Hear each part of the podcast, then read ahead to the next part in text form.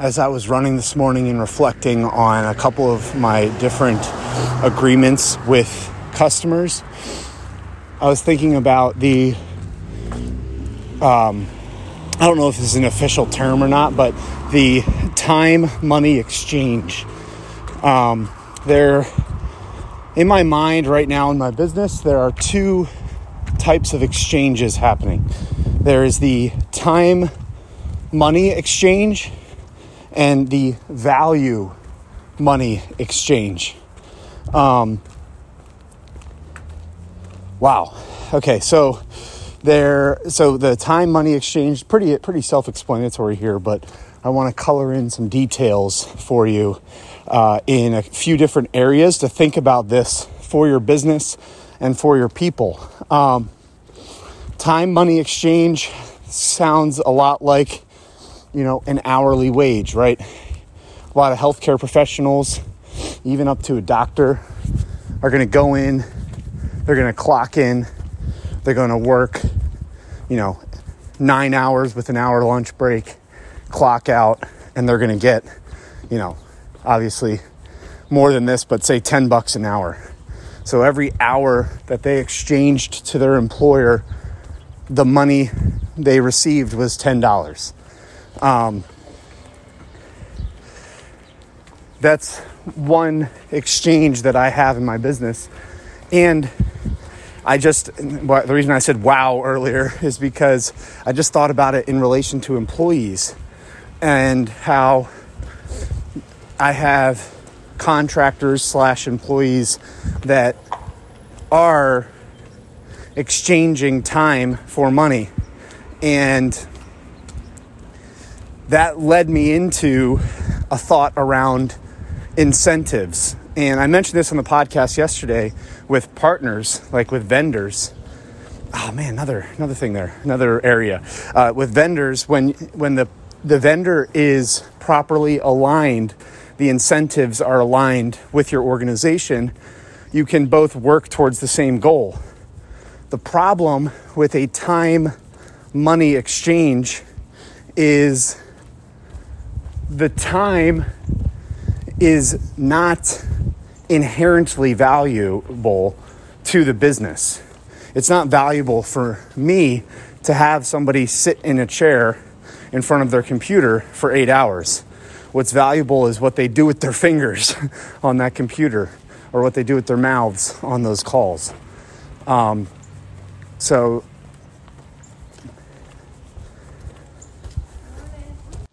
the actual exchange there is not necessarily time, but what that time brings.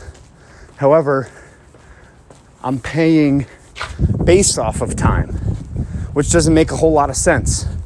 Um, and that's one of the challenges that I've had with creatives.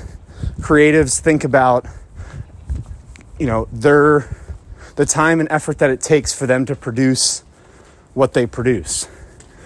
Um, but what's what I only care about is what's produced. What the customer only cares about is what is produced. Um, so that was really interesting. I, you know, as I think about consulting engagements, can be incredibly lucrative for businesses. How, however,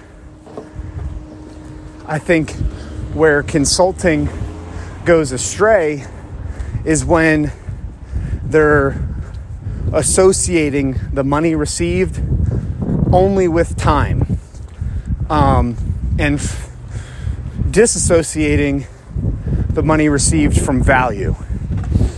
Um, and that is something that I see, you know, a salaried employee, regardless of the number of hours that that salaried employee is going to put in, um, they're not measured off of those hours. They're measured off of the deliverable of their day, week, month. Um,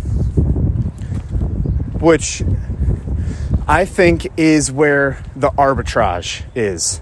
So, the arbitrage meaning the gaps um, that can be taken advantage of in a business or in a market. So, you know, say a simple example if um, ABC company is worth two dollars a share, you know, if you were to go on the stock market and buy one share of that business, or you know, for simplicity here, oversimplifying, one percent of that business is worth two dollars, and you're able to go buy that share for one dollar.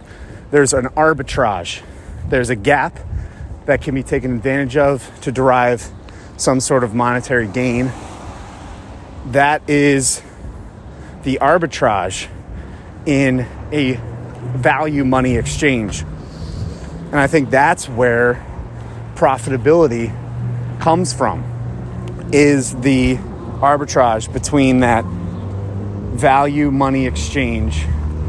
Um, and if you're able to set up systems, processes, knowledge that introduces highly valuable information or highly valuable deliverables to a customer, you can charge the money that is due to that value. Honestly, I would encourage you to charge maybe even 30% less money than is due that value because then you have 30% of equity in that customer. And that is what's breeding loyalty because then that customer has a feeling inside that this person is loyal, they're on my team. They're okay with leaving money on the table because they're building a relationship that's overly valuable to me. However, and this kind of gets into, you know, the Charles Koch Good Profit book. When you're able to run a highly profitable or highly efficient or effective system in business um, on the back end, you're still able to derive a great profit.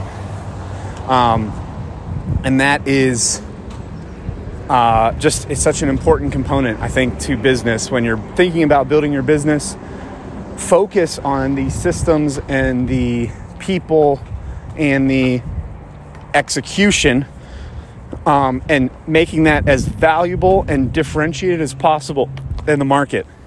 Don't focus on the time, focus on the value. Go determine the value of that in the market. Charge maybe 10% if you're first starting out, right? Less than that value in the market, and your business will soar in growth and profitability. I can almost guarantee it if you do that properly.